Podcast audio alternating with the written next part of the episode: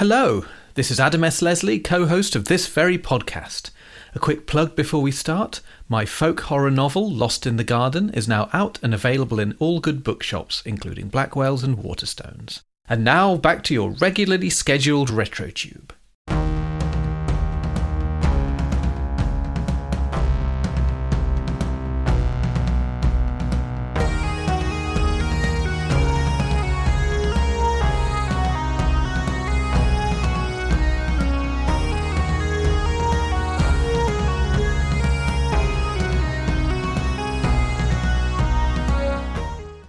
Part two of the Cardboard Cinema Club episode on a hard day's night with RetroTube's very own Heather Wainwright.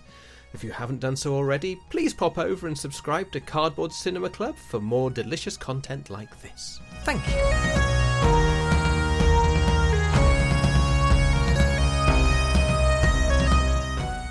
Grandpa has never seen mouths work before. Do you know what? Can you work out what there's a reference to? Grandpa's never seen what work before. Mouths. Mouths. Yes. There's a bit where they're singing I Should Have Known Better in the, the animal cage in the train. And Grandpa is sitting next to Paul and he's he's watching Paul and he's sort of looking baffled and moving his mouth along as if he's never seen anyone singing before. He seems really confused by Paul singing. I hadn't ever noticed that before. Yes, watch that next time. It's it's an odd little moment. I will. I think it's. It might just be because Paul mimes very dramatically, it could be. and I mean this with no disrespect to anybody, but like Paul really sort of. Wow, that's that's certainly a way to shape a word. yes, I I think Paul does everything about 120% in this film. I don't snort, you do repeatedly. That's a great joke.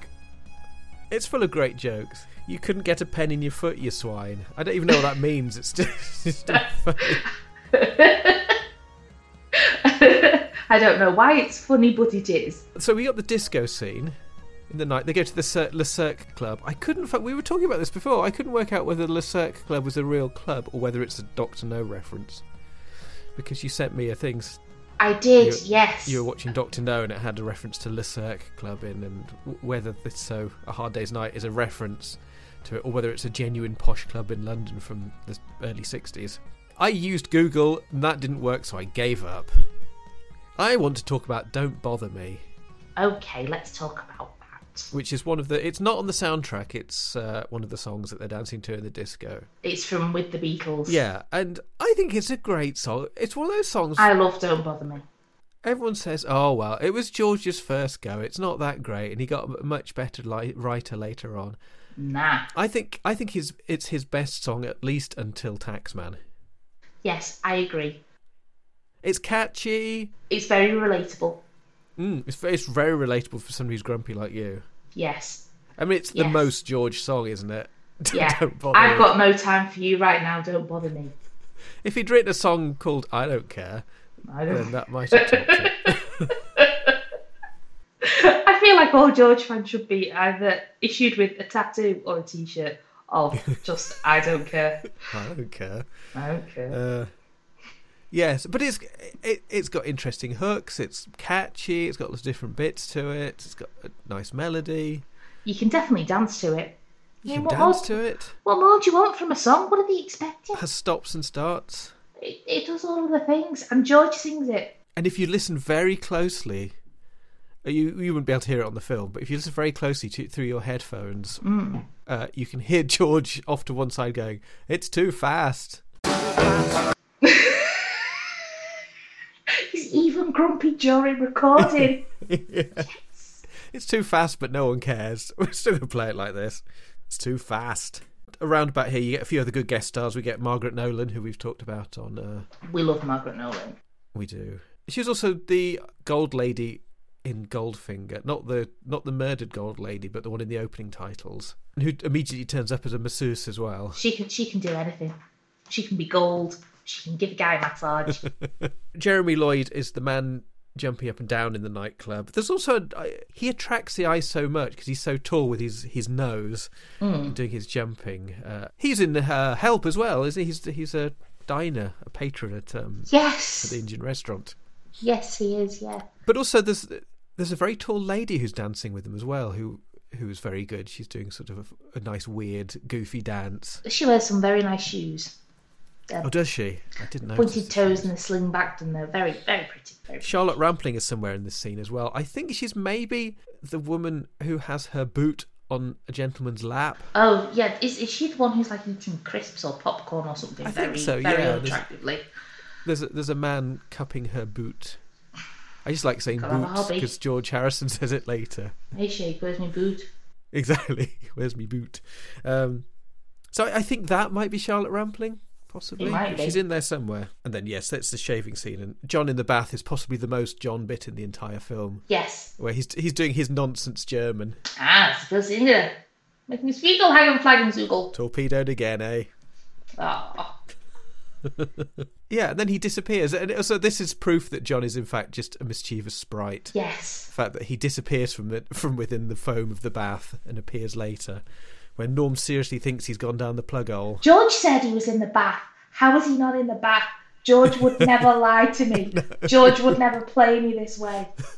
But no, he wasn't in the bath. You didn't just think, oh, maybe, maybe, maybe George was just joking with me. George would never joke. George would never. What are you messing around with that boat for? The car waiting. Come on, let's go. George is the clumsy beetle, because also there's the bit where they're doing one of the songs. I forget which one, where he he tries to lean on his amp. And Oh, yes, falls if over I and he fell- looks sheepish. If That's I felt right, that's hilarious. I love that. he that. looks really sheepish. He does, because he was just like leaning on it to try and be cool. And then the whole thing fell off, and it's like, oh no, I made a terrible. Abort! Abort! I did not mean to do that. I think the film really picks up when Victor Spinetti turns up. Yeah, Victor Spinetti is always good. Wearing a terrible jumper. A jumper so terrible, it ends up in the script. It's awful. I actually don't know how much of it's improvised because I know they improvised a lot, so it may it may be improvised. Standing about, eh? Some people have it dead easy. You're once you're over 30, you're past it. It's a young man's medium. I just can't stand the pace. Oh, you're as young as that then? I was. Ah, there he goes. Look at him. I bet his wife doesn't know about her. I bet he hasn't even got a wife. Look at his sweater. Never know, she might have knitted it. He knitted him. I'm wondering if one of my favourite gags in the film is improvised or if it's scripted. It's when they're set up in the studio to start playing one of the songs, and John says, "I know, kids, let's do the show right here," which is a great subtle joke because it's a play on all those silly early 60s beach movies where they're trying to get to the gig and they get waylaid and they end up you know in a barn on a farm or something like that or Yeah. you know end up on a beach and they go I know. Let's, do the show right here. But of course, the, the Beatles are in exactly the correct place for doing the show. so John says, "I know, kids. Let's do the show right here," which I think is Yes, a, like a, a subtle gag. It's not a laugh out loud funny gag. It's quite a subtle one. But I'm wondering if that's actually John improvising. It's not a laugh out loud gag unless you're Paul McCartney, who absolutely oh, wet he- himself. he does, which also makes me think it's John improvising. It, yeah, because it definitely John didn't quick-witted. sound.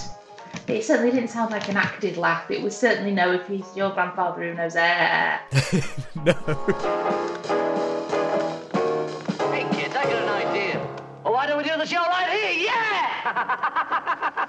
Two, three, four. Another great line. Sorry, we hurt your field, Mister.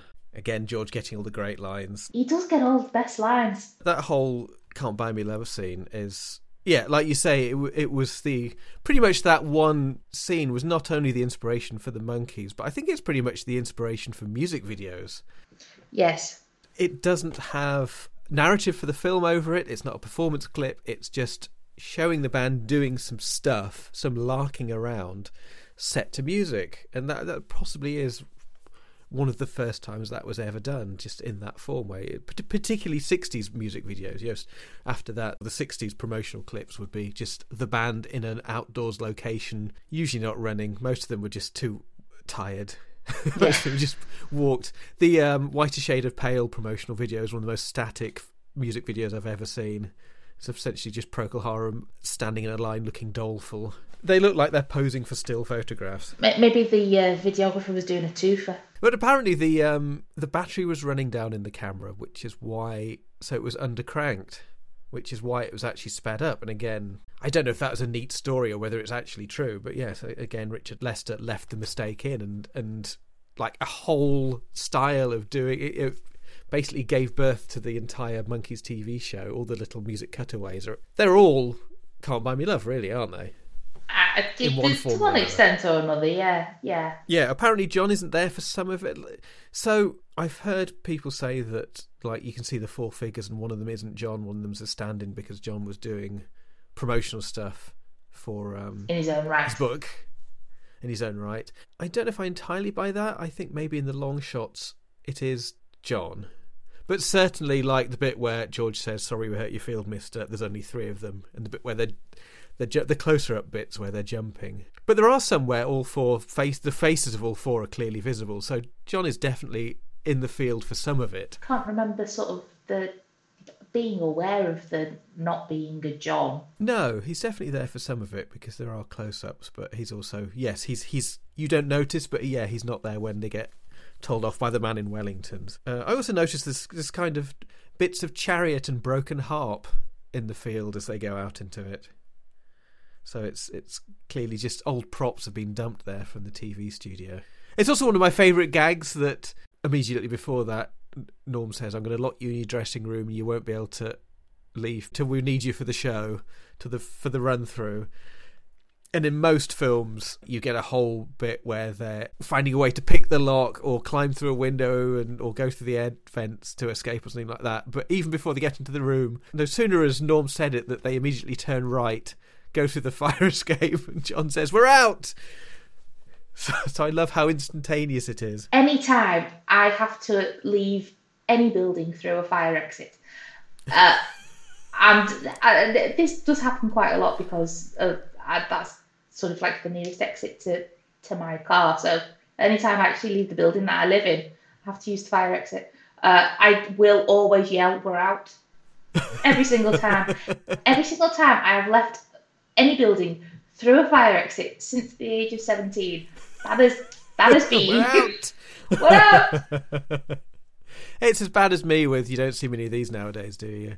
Like, it's genuinely, if ever I see any kind of modern art, I always take a photograph, send it to Heather with the caption, "You don't see many of these nowadays, do you?"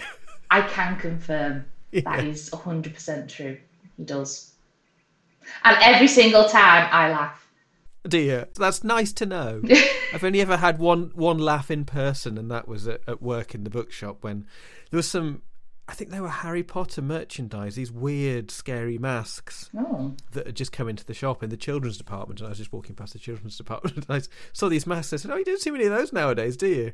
And that got a laugh. Well then. But that's the only time it has got a laugh, rather than just it being irritating for people. It's never irritating. The other great scene, of course, is uh, the scene with John and Anna Quayle. Hello. Hello. Oh, wait a minute. Don't No, I'm not. you're- Oh, you are. I'm not. Oh, you are. I know you are. I'm not now. You look just like him. Do I? You're the first one that said that ever. Yes, you do. Look. No, my eyes are lighter. All right, Noddy. Oh, My nose. Yes, yes, your nose is very. Is it? Well, I would have said so. Oh, you know him better, though. I do not. He's only a casual acquaintance. That's what you say. What have you heard? It's all over the place. Is it? Is it really? Mm, but I wouldn't have it. I stuck up for you. I knew I could rely on you. Thanks. You don't look like him at all. She looks more like him than I do. Oh, yes. Which seems to confuse people. People often find it a bit baffling. It's like, But she thinks he's John and he's saying that he's not John. And then she's like, oh, you're right, you're not John. You don't look anything like him. And then he's like, how dare you say I don't look like me? well, I don't know if I don't know if she thinks he's John. I think she thinks he looks like someone else. Oh. From the first time I saw it, actually, I've always taken it as being a bit of a send up of just the kind of the kind of sort of fluff that the theatrical lovey types will say to each other, just sort of like small talk. Oh, you look just like him, darling. It's yeah. I don't know if that's true, but that's kind of how I've taken it. But I yeah, I I always read it as like she's she does think he looks like someone else. So maybe it is. But then he points out his nose. Oh, yes, your nose is very. She does look more like him than he does. She does, really. Whoever he is. Yes, it's a great, odd, surreal. It's a surreal little scene. And Anna Quayle is great. She's great, yes. She's in an episode of the colour version of the Avengers, which we have not done for RetroTube yet. Um, but it's definitely one. It's definitely one that we will watch because you will love her. She, her character, her character is hilarious. She's always just a joy to see on screen. She's one of those, one of those people who everything is better when you see Anna Quayle. Anna Quailing. Definitely. So I'll come to another question. Do you have a favourite scene? it kind I think it kind of changes. I Yeah. do I do love uh I do love George teaching Sh- Shake how to shave. That's always good. There was there was another scene I was just thinking about just earlier on today. Um, I can't remember it now. Um, obviously the um the whole Susan Campey thing. Our resident teenager, you have to love her. She's your single. She's a drag, a well-known drag. You turn the sound down and say rude things. I mean, this is why I asked this question at this point because this is absolutely my favourite scene. It is such It's, it's George's little solo outing with um, Kenneth Haigh and it's not even necessarily George, although obviously it's George, but it's just that it's just the way everything in that in that scene works that I really appreciate. I think the dialogue particularly sings in this scene. Oh, by all means, I'd be quite prepared for that eventuality. The first instance of the word grotty in general use. yes, Uh, it was apparently a Including Liverpudlianism, translation. but yeah, yes, but but the Beatles had never heard it before, so is just according to Alun Owen, it was a, a Liverpudlian term, but they were unaware of it. well, you know. Don't breathe on me, Adrian. We, that is that is one that we say a lot, and I don't know why. The other one I use a lot is um, referring to Coca Cola as Coca-Rama. Kokorama, yeah, Get him, a, get him a or whatever it is they drink. yes. At least he's polite. the old adenoidal glottal stop and carry on is That's poetry, isn't it? The old adenoidal glottostoppel carry on. yes Can't even say it.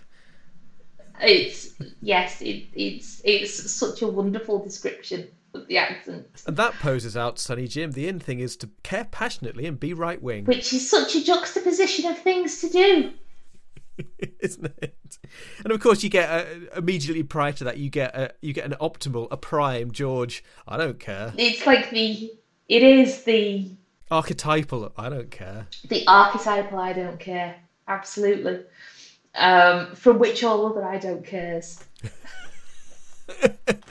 like the way that all hamsters come from a, a, a breeding pair that were introduced in the 60s. All George Harrison, I don't cares, come from come uh, from that that, breeding that pair. particular one.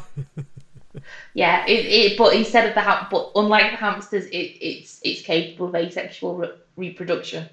So it, it only needed that one. I don't care. Yeah, it's like a flower. Yes, he can talk. No, well, I think you ought to see him. Yes, all right. Come on. Sorry. You don't see many of these nowadays, do you? Come on. Simon, will this do? Oh, not bad, Dolly. Not really bad. Turn around, cheeky baby. Oh, yes, he's a definite boss. He'll look good alongside Susan. All right, Sonny Jim, this is all going to be quite painless. Don't breathe on me, Adrian. I'm terribly sorry, but there seems to be some sort of misunderstanding. Oh, you can come off it with us. You don't have to do all the old adenoidal glottal stop and carry on for our benefit. I'm afraid I don't understand. Oh, my God, he's a natural. Well, I did tell them not to send us real ones. They ought to know by now the phonies are much easier to handle. Still, he's a good type. We'd like you to give us your opinion on some clothes for teenagers. Oh, by all means, I'd be quite prepared for that eventuality. Well, not your real opinion, naturally. It'll be written out and you'll learn it. Can you read? Of course I can. I mean lines, Ducky. Can you handle lines? Well, I'll have a bash. Good. Give him whatever it is they drink. A Coca-Rama? Tar? Well, at least he's polite. Show him the shirts, Adrian. Now, you'll like these. You'll really dig them. They're fab and all the other pimply hyperboles. I wouldn't be seen dead in them. The dead grotty. Got it? Yeah, grotesque. Make a note of that word and give it to Susan. It's rather touching, really. Here's this kid trying to give me his utterly valueless opinion when I know for a fact that within a month he'll be suffering from a violent inferiority complex and loss of status because he isn't wearing one of these nasty things. Of course they're grotty, you wretched nit. That's why they were designed, but that's what you'll want. I won't. You can be replaced, Chicky baby. I don't care. That pose is out too, Sonny Jim. The new thing is to care passionately and be right wing. Anyway, if you don't cooperate, you won't meet Susan.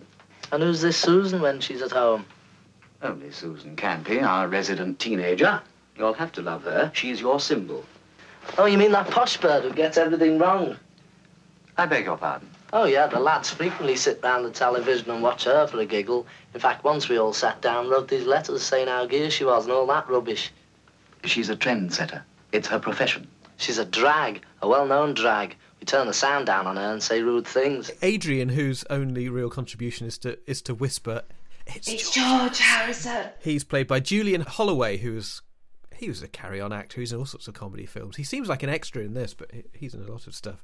He has the distinction of appearing as a character in the very last ever of the original run of Doctor Who. In 1989, he turns up playing a self-defense instructor, Oh wow, well, there you go. and he is the father of Sophie Dahl. Another line I use a lot. I mean, I think we both just use about half of the lines out of this film. That's wrong, isn't it? Surely that's wrong. Is that not just like your your perpetual thought? It pretty much is, yes. He's great. Victor Spinetti's great in this. He is, and like you can you can t- you can tell sort of the the rapport he's got with the Beatles. Like you can tell there's there's, there's genuine affection there. Yes, he's the one out of this cast that they s- they really took to, and hmm. obviously he turns up in two two more of their films, and I think John in particular was great mates with him. I mean, everybody loves Victor Spinetti. He's a nice chap. He does seem like a very nice fellow. I think what's interesting about this film as well is that it, it it's sort of playing against the usual archetype of these sorts of films, where it's like the generation gap cliche. So it's the band of kids, you know, Cliff Richard and Hank Marvin, and they're against, you know, the stuffy, uptight adults. And it's sort of that, but it's not really because Because they're all kind of like at work. they're all yes, they're all at work, and it's actually mainly the old man who is causing all the stress. Yeah, it, it, so it is kind of a generational thing, but it's like it's like the the, the middle aged and the youngsters against this absolutely completely out of control little Irishman. Because even though Norm and the TV director are frustrated by the Beatles, they're mostly frustrated because it's grandfather causing chaos. Absolute chaos. Grandfather's the one who causes the the rift between Norm and Shake, who have never had an argument in their life. He causes Ringo to desert and go off on a, a sulk. I was only encouraging little Ringo to enjoy himself. No, you were not. There's some great, uh, great direction. This when they're coming down the fire escape and the camera's looking up through the iron, the ironwork of the fire escape, and it's Oh yeah. In fact, they, they do that. They going back to the Monkees. They do that exact same shot in um, an episode that we did watch on our episode of RetroTube. Um, um, Monkees in a Ghost Town. There's a great shot as well where grandfather is hiding under the stage, and I think it's Norman Shake or Norman, the TV director, are looking for him. But you see their shadows on the wall talking. Very Errol Flynn and Basil Rathbone. Yes, and that's such a lovely shot. It is. There's some great work of Richard Lester, the director, and also Gilbert Taylor, the cinematographer, who's an absolute legend. He did a lot of a lot of work around that time on many of my favourite films. So he was the cinematographer also on Doctor Strangelove, which is which I think is another reason they seem like two sides of the same coin because they look very similar. Yeah. They both have that very contrasty black and white. Gil Taylor photography. He did Star Wars. Oh my goodness. There's pretty much three of my top fa- favourite films. And it's all his fault. He might have done the Flash Gordon film as well in the 80s. I mean, unless I'm, I'm misremembering that. But he worked with Hitchcock. If you were going to be in Quantum Leap and going to go into someone's body for a bit, then, like, yeah, Gilbert Taylor, you'd have a great old time. Well, you would do. I love seeing the old technology, the old mixing, the huge TV mixing desk that looks like they're from Soviet power plants. Yes, I, I loved the bit in that in that set where um, George drew uh, the glasses and moustache on Norm's face on the screen for no apparent reason. In a kind of a, I'm just trying to soften the blow of the fact that you know the, the headliners of, of your show aren't going to appear as a four piece. Yeah. So I'm just going to draw some glasses and moustache on the manager on the screen. yes. uh, except he's making it worse, of course. yes, yes. You, you see, you think that would be a Lennon thing, but if if there's this antagonism and, and it's Lennon who's the disruptive one, you'd think it'd be Lennon that's doing the drawing of drawing on the monitors. But no, it's George. George No, is the mischief maker. He's the difficult one. He is, but he, he does it so he does it so subtly. John is is the face of the mischief, but George is the secret, the brains of the outfit. He like he tells them all what to do, He sends them all He's off. definitely the brains of the outfit. Yeah, that's right. And then when everybody gets all found out, and you know, John gets angry and Paul feels guilty and Ringo looks all mournful, George just turns around and goes, "I don't care." Do you think they couldn't find really a personality for Paul? Uh, obviously, Paul has a very strong personality, but in terms of like the the writing of this particular script, it's like John's the mischievous, surreal one, and Ringo's the doleful one, and George is the sarcastic one who doesn't care, and Paul's got a grandfather. Paul's got a grandfather. um, I don't, I don't know. I, I, I feel, yeah, because you would think that sort of if they were going to write a character for Paul, I think you'd you would expect him to be potentially like maybe the Davy of the band. Yeah, he doesn't get much McCartney. In you know, to like have like a be flirting with people all over the place and Yes, and his his his solo scene was cut out. They did shoot a scene with Wendy him. Richard is was it? Is that? Uh, Was it? Re- was, that was, no, I don't think it was Wendy Richard. I think she was in. She got cut out of Help, maybe. Oh, maybe so. It was someone else. It's another well-known actress, and I can't remember which one. He's like helping a young actress learn, like he's giving her advice on acting, and I, I think they cut that out because it was decided that that wouldn't sit well. That like this musician coming in giving advice to an actress on acting. I think wisely they decided that was not. That would just seem a bit too much. also having known in in the course of my life an awful an awful lot of uh, Paul McCartney Beatle fans, uh, I just don't I just don't think anybody openly flirting with Paul on screen would have uh, I, I there, there would have been riots there would have been riots they They would not have survived. oh golly oh they're a bit scary I don't. Yeah, John Lennon ones are quite scary as well for different. John reasons. Lennon, John Lennon ones that that they're kind of more intensely scary. I used to have a friend who went out with a John in a Beatle tribute band, and even even more upsettingly for her, well, not upsettingly, obviously. I mean, like this is ideal. Like she she looked very much like Pattie Boyd, so she looked like a Beatle wife. She was going out with a fake John, and he used to even though he was it, wasn't even like a you know a famous Beatles tribute band. It was just a Beatles tribute band. just like there are millions of them in Chicago, and he was in one of them. And he used to get stalkers. He used to get people just like camping outside his house. Oh no! Like honestly, it was very, it was very, very. He was a very nice man, um, and and did not deserve it. Yeah, it was, it was very, very, very strange. I mean, to be fair, he did look an awful lot like like John. So I think Richard Lester is a good actors director. He always has the actors doing interesting things. There's a bit in the the cafe scene with Ringo and. See, I want to call him by his name, but he's another John. I like that as well. It's quite organic that they haven't given him a comedy Irish name. He's just called John McCartney, so he's the second John. yeah, There's two Johns in the central central characters, so, that makes it feel quite organic. But yes, the bit with McCartney Senior and Ringo in the cafe, and there's a lovely bit of business that I always just enjoy watching where they've got cups of tea, but the sugar dispenser is empty. So while uh, grandfather is pontificating at Ringo, he's also walking around the cafe looking for sugar. But by the time he gets back to his cup of tea, it's been cleared away by the uh, waiter. yes, yes, I love that. I love that bit. He, he looks at the where the tea used to be in at the dispenser, but but it's never acknowledged. No, He doesn't break break his stride in what he's saying, and he never comments on it. No, and it's it's it's not like they've taken away my tea. Gosh darn it! And it's presumably not in the script at all. It's just it's it's either Richard Lester directing well or allowing his his actors to you know work out these things in rehearsal and find something interesting to do. I also like how specific he is in uh, the things that Ringo could be doing with his life. Giving a girl a pink edged daisy, specifically.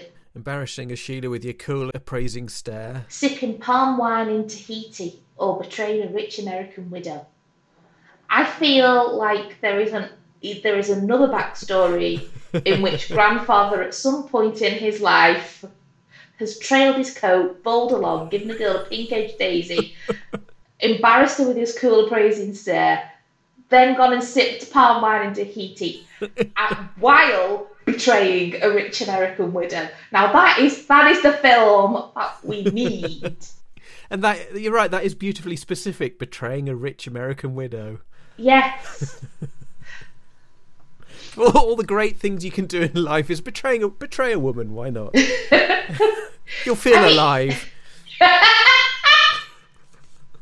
yes. Or you can, you know, read like Read how your book.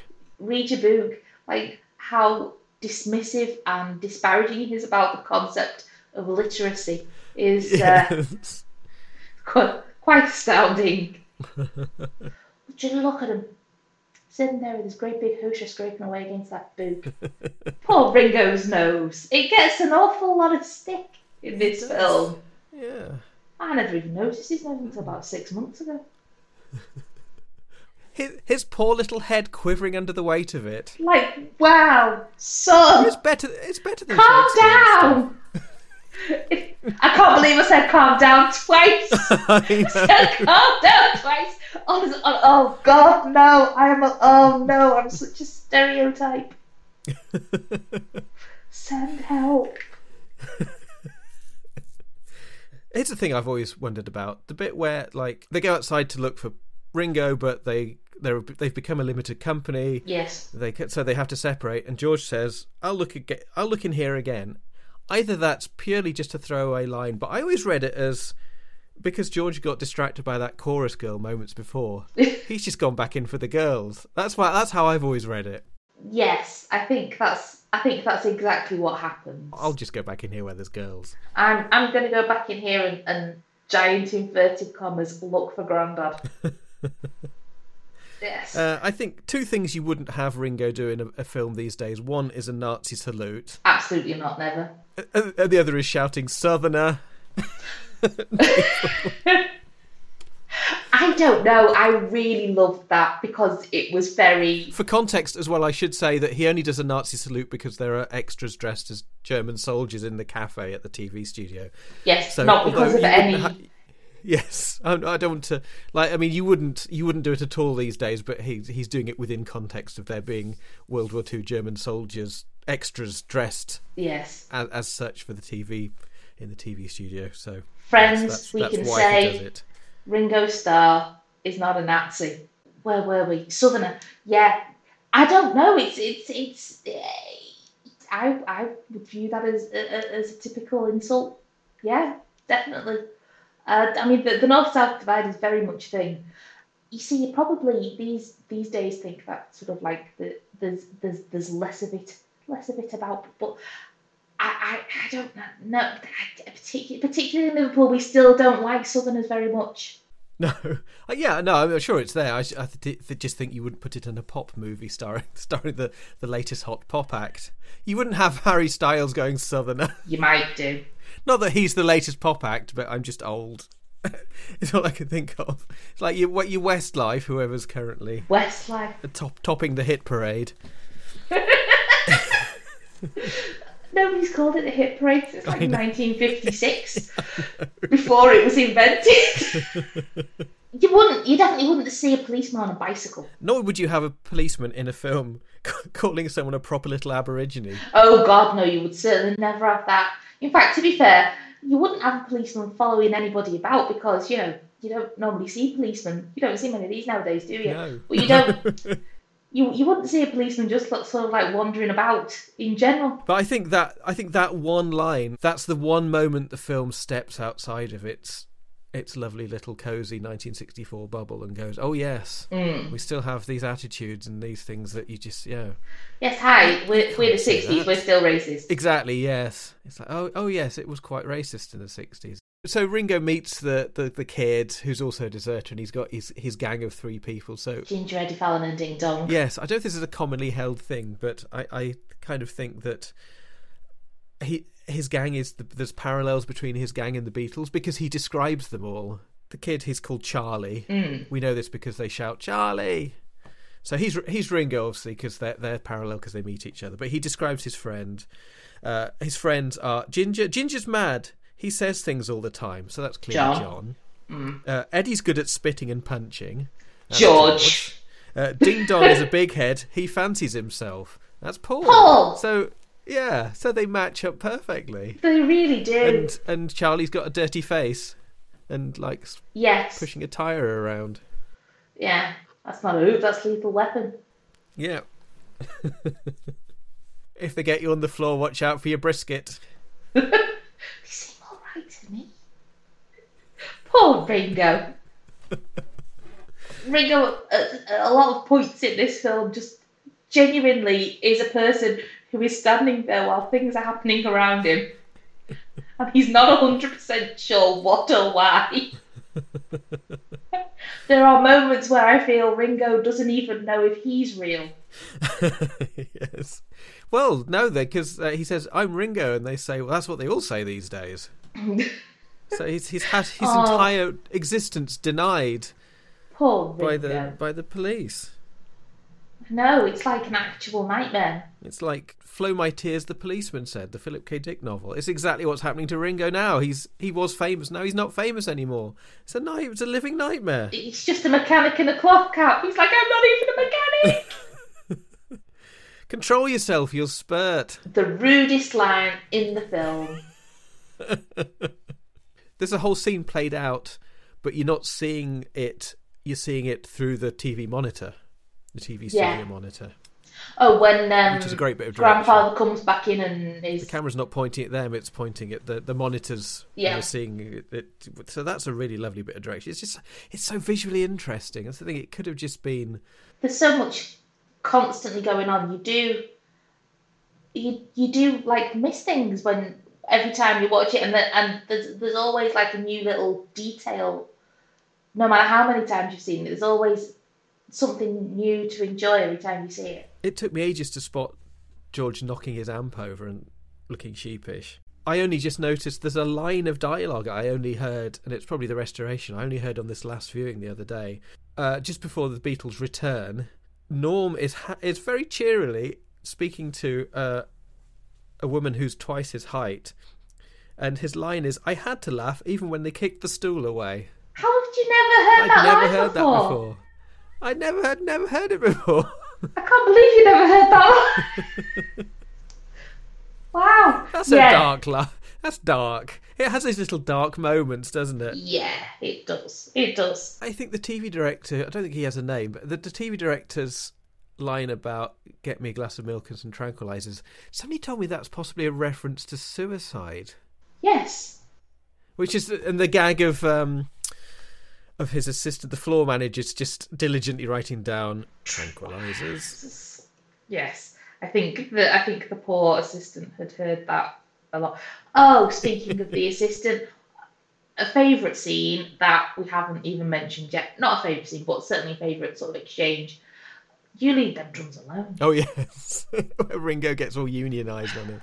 How dare you? You so much How as breathe on them, you. I'm out on strike. Aren't you being rather arbitrary? There you go, hiding behind a smoke screen of bourgeois cliches. I don't go messing about with your earphones, do I? Yeah, he's a good underrated character. We've met his brother when we were doing um, our RetroTube episode on Tales of the Unexpected. He was an extremely regular actor in it. I forget his name. Is it Robin? Robin Ray. His uh, brother Andrew Ray was a regular in Tales of the Unexpected. He's he is Mr. Tales of the Unexpected. Wow. It's also the first time I noticed Paul get hit in the face by a coat hanger. I don't think I remember that. Isn't it? Isn't it great? Isn't it great though that like there's always little little bits like that that just get left in. Yeah, he's talking, and uh, he again he doesn't break his stride. He's delivering lines and uh, taking their clothes off the racks to you know get dressed, and one of them swings back and he sort of it, it clips him, and he has to sort of duck out the way. But he doesn't. He doesn't. You know, it doesn't interrupt him. He's he's a trooper. He's ploughing on regardless. He's a professional. Do you have a favourite moment in the film? Because I think for me, the bit that that I just really like, and it's just a little few seconds, is where the TV director, after all the stress and all the anxiety and all the uptightness that he's gone through, and he's he's you know he's at the it's his wits end, but when the Beatles are finally playing, and then you cut to him, and he's getting into the music, Yeah, and he's enjoying it, he's grooving along, that's a lovely moment. that is nice. I don't know. I don't so much know as if I have a favourite moment because there's just there's just so many. I know there's a lot to choose from, isn't there? It, it it's just a series of great moments. Yeah, You could pick from literally dozens. It's full of details, great lines, great shot choices, great angles, great little acting choices, bits of business. I think one one of my favourite moments is John uh, when they when they go from um, being in the teleview te- the teleview the interview room with all of the all of the 500 billion people um, they escape and they go back to the theatre and grandfather's just finished his sandwich and all that kind of thing and then they go onto the stage I really love. This is like a really weird thing to love, but you just see John and Paul running down the stairs together, and John is so excited. He's like he's, he's like a puppy, um, going look, it's a bird, and pointing to the bird on on the woman's hat. Yes. But it's just it's just the way it's just the way you see them together and like how how close they are, and you can just I don't really know how to put it, but it's it's just the camaraderie. you just see you can just see it's almost palpable how much John really loves Paul in that particular moment and how much he's loving life in that particular moment and it's one of the it's it's certainly one of like the standout even though it's just like not even maybe as long as a second that you that you see it it's just one of the moments that just really stood out to me about not the Beatles as a band particularly, but certainly about John and Paul as friends. You could just see it was really encapsulated, and I don't even know. It, John didn't say anything particularly. It was just it was just the way he he was being with Paul. Like they just looked like two overgrown schoolboys going off to do some mischief and it was just really i think it's sort of a moment that you realize how real although it's a fictionalized account of the, a day in the life it you can see you can really see there how real the love between the beatles was and that's that's really i i think is the reason they were potentially more successful because every it, it wasn't a, a, thing to buy into it was Yes, it was genuine. their their their relationships were they genuinely did have an awful lot of love for each other. Actually, one moment I wrote down which I forgot about, but it's very, very similar to that, and I'm glad you reminded me of it. And it's it it takes place slightly before that, so it's at it's at the press conference, Hmm. and they're they're in that room and they're full of people. And they all get separated, and they're it's full of people, and they can't. Paul can't get a drink, and none of them can get a sandwich because the tray of sandwiches always moves away too much, and they're getting bothered by all these questions. And then they make eye contact with each other across the room, Yeah, and just sort of have this unspoken thing of like. yeah. Let's go. lad, should we get out of here? But that that idea of that camaraderie and that idea of being in a team, being in a group, an inseparable group, where no one's left behind, like all four of you, we, you know, it's us four, so we have to, yeah, we'll just make eye contact with each other across the length of this crowded room, past all these people, and you know, have this unspoken moment of right, let's just be the four of us again. They've they've had their moment with us, now it's just the four of us, and we'll go off and be the Beatles. So yeah, that's a similar thing, I think. Of, of that, that sort of special bond and that special camaraderie that is was was magical. I think that is, like you say, is what a, a thing that people really get into when they get into the Beatles. And Yes. I was listening to a podcast the other day about the Rolling Stones and how really out of them it's only Mick and Keith were actually friends, and I think possibly that's why there there aren't Rolling Stones movies and fan fiction, and you know people love the music and still in, you know enjoy listening to the rock and roll that they do. But there isn't that same love for them as a unit. And everyone likes Mick and Keith. Everyone finds them a bit endearing because they're so chalk and cheese. The other three were people that came from various different sources and you know, were hired. And I think like Bill Wyman, they didn't even especially like. And I think Brian Jones, they didn't especially like. But the Beatles, it's like they're the gang. They're the guys. It's us four. We're the mates. Even George and Paul at this stage still liked each other. Uh, we've already touched on a couple. Is there a bit or a moment or an element you could really do without? I mean, aside from the the little moments that we've mentioned, I feel like the there was possibly a little bit too much grandfather in it. I could have done with less grandfather. Oh no, hang on. No, John makes a joke that is extremely inappropriate. That I would very much not. Yeah, when they're in the train and the and grandfather goes missing. Excuse me, have you seen that little old man we were with? Broken out, ah, the blessed freedom of it all. Have you got a nail file? These handcuffs are killing me. I was named, I'm innocent, I don't want to go.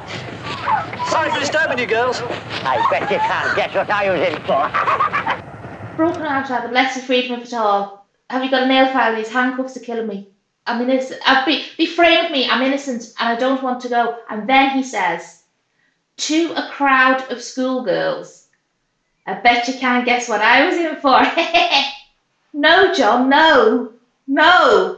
We don't make rape jokes and we don't make paedophile jokes. Not in a comedy film. Not in an anywhere. They almost get away. They sort of get away with it because it he doesn't actually say, but it's definitely it, it's definitely alluded to, isn't it? That uh, I'm a sex offender. Yes, we don't Essentially make is the those joke. jokes, Yeah. John Love. Uh, but and I think also potentially because he puts on such a such a thick accent, you can't really hear it the first few times you see it. So it, it may be that they kind of nobody really heard it on on initial viewing, but certainly on repeated viewings, I'm like, you, you just no, John, no, no. I also think that's the kind of joke you could get away with then, because it is so it, it's it, it's so alluded to rather than actually said, but it doesn't leave much to the imagination. No, it doesn't. But I no, it's uh, it, it yeah. That that is certainly a moment that grosses me out. Who wins your award for outstanding person in front of the camera? George, I, I'm saying George as well. George.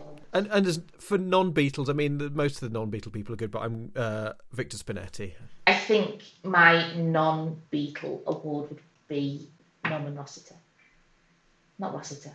Yes, Norman. Norm. Norm. And I think he, pla he played it really well, and um, I've s- I, have seen him in, in a few in a few other things, and I just feel like Norm was certainly a moment where he peaked. So my final question is: Who wins your award for outstanding person behind the camera? I mean, you know, Richard Lester was, was, was pretty good behind the camera, but you know, I don't Yeah, I don't know I, because I don't I don't know enough about filmmaking or anything. So I would probably just say the tea lady because you know she had her work cut out and probably got no recognition for it. So well keeping the the Beatles going. department. Well, I'm saying Gilbert Taylor because his Yes. stuff always looks gorgeous, and there will be times. Uh, there'll be other occasions on other episodes for me to nominate Richard Lester because I've got at least two more Richard Lester films Oh well then, on my list of ones to do. So this is our first first of at least a trilogy, the Richard Lester trilogy. but probably not Help No, because it's it's not one of my favourites, but it's Uh, entertaining. no. I mean, it does have it does have one of your favourite gags in it. Yes, What was it that first attracted you to me? Well, you're very polite, aren't you? I know. I, rem- I remember us watching because it had been ages since you'd seen Help, and you were saying with me. We watched that, and I thought you were going to have a heart attack.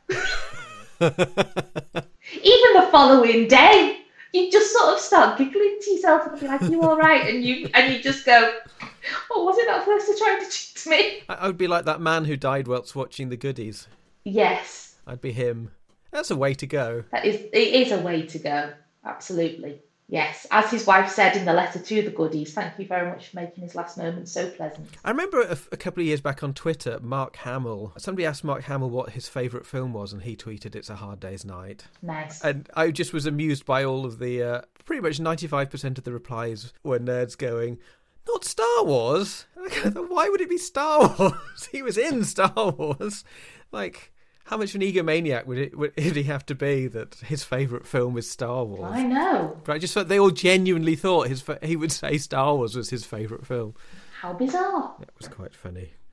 just one of my favourite things to think about. I've probably told you this before. I saw Mark Hamill live uh, in Crouch End. He was interviewing Ray Davies for, as a special charity live thing. And partway through the show, he said to the audience, What do you think of it so far? And spontaneously, at least 50% of the audience shouted back, Rubbish! And poor Mark was baffled. I felt a bit sorry for him. What do you think of it so far? Rubbish! Right, well, uh, we're probably both exhausted because we've been doing this for two and a half hours. we have. Well, thanks for joining me on this exciting adventure into a hard day's night. We finally got it out of our system. I don't think we have. I don't think we have either, have we? I, I, I think it's going to just stay stay very happily in our systems forever. Thank you very much for having me in on your lovely new podcast. It's all very shiny and new. And I'm sure we, we will get to more RetroTube soon. I'm uh, sure we will. We have plans. Yes, thank you everyone for listening to Cardboard Cinema Club. It's still a RetroTube production because I still haven't got around to making a dedicated Twitter account for it. Uh, one of these days. If you'd like to get in touch, I'm doing it now. I've written it down so I can remember. Wonderful. If you'd like to get in touch, you can find both of us on Twitter at the RetroTube account, at retro underscore tube, or email on retrotubepodcast at gmail.com. And that goes through to Heather, where she will berate you mercilessly. Uh, she won't, she's lovely, really. She's not. She just likes I don't to, care. to be grumpy. yeah, she doesn't care. She'll, she'll berate you mercilessly for your attempt at a Liverpool accent. Yes, I will. Yes, I will. Uh, I'll be back soon with more guests and more filmy chat, but in the meantime, cheerio! That was wonderful. Thank you so